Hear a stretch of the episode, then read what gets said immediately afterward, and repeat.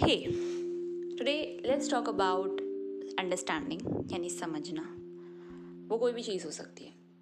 आप किसी इंसान को समझो, किसी सिचुएशन को समझो, किसी की लाइफ की सिचुएशन को समझो, और ऐसे बहुत सारी चीज़ें हैं। इसमें वेराइटीज़ आ जाएँगी, इसमें अलग अलग यू नो सिचुएशंस हैं जो आपने देख चुका होगा, जो देख रहे होंगे, या किसी और की लाइफ में देख रहे होंगे। और this is a very interesting part क्योंकि अंडरस्टैंडिंग हर किसी के अंदर नहीं होती है। और कहते हैं ना लोग, जो समझते हैं ना, उन्हें ही समझना पड़ता है।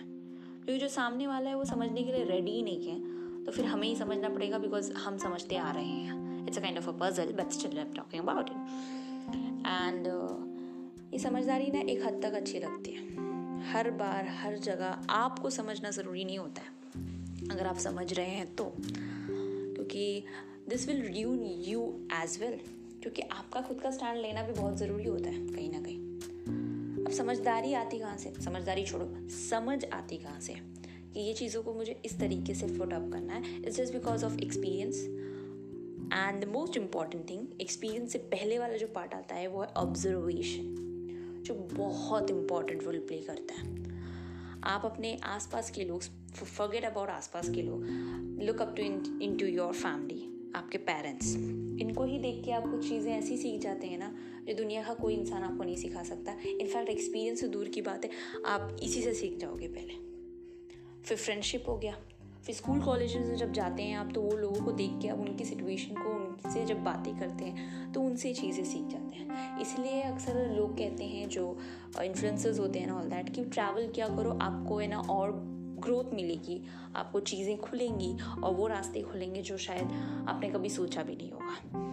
ये यही वजह है कि आपको एक अंडरस्टैंडिंग मिलती है, एक अलग अलग सिचुएशन दिख जाता है which is a very good thing but अब यहाँ पे आपको अपना समझ लगाना पड़ता है कि ये चीज़ पे मैं अप्लाई करूँ कि नहीं करूँ। यहाँ पे और कहाँ पे समझदारी मेरी चलनी चाहिए, कितनी चलनी चाहिए और कितनी नहीं चलनी चाहिए। क्योंकि ये बहुत इंपॉर्टेंट होता है। वरना लोग आपको चूज़ जाएँगे।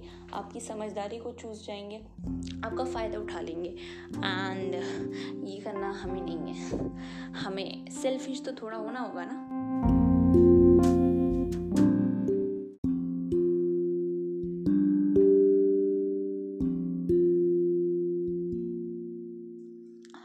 और सेल्फिश होना इसलिए नहीं है, क्योंकि हमें सिर्फ़ अपने बारे में सोचना है। इसलिए नहीं, अपने भले के लिए सोचना है, इसलिए भी नहीं। इसलिए क्योंकि मुझे ज़्यादा दुख हो रहा है। आप खुद के ऊपर इतना दुख नहीं ले सकते हो कि भाई, आप जी लोगे उस दुख के साथ और सामने वाले को खुश कर दोगे उसके हाँ में हाँ मिला के।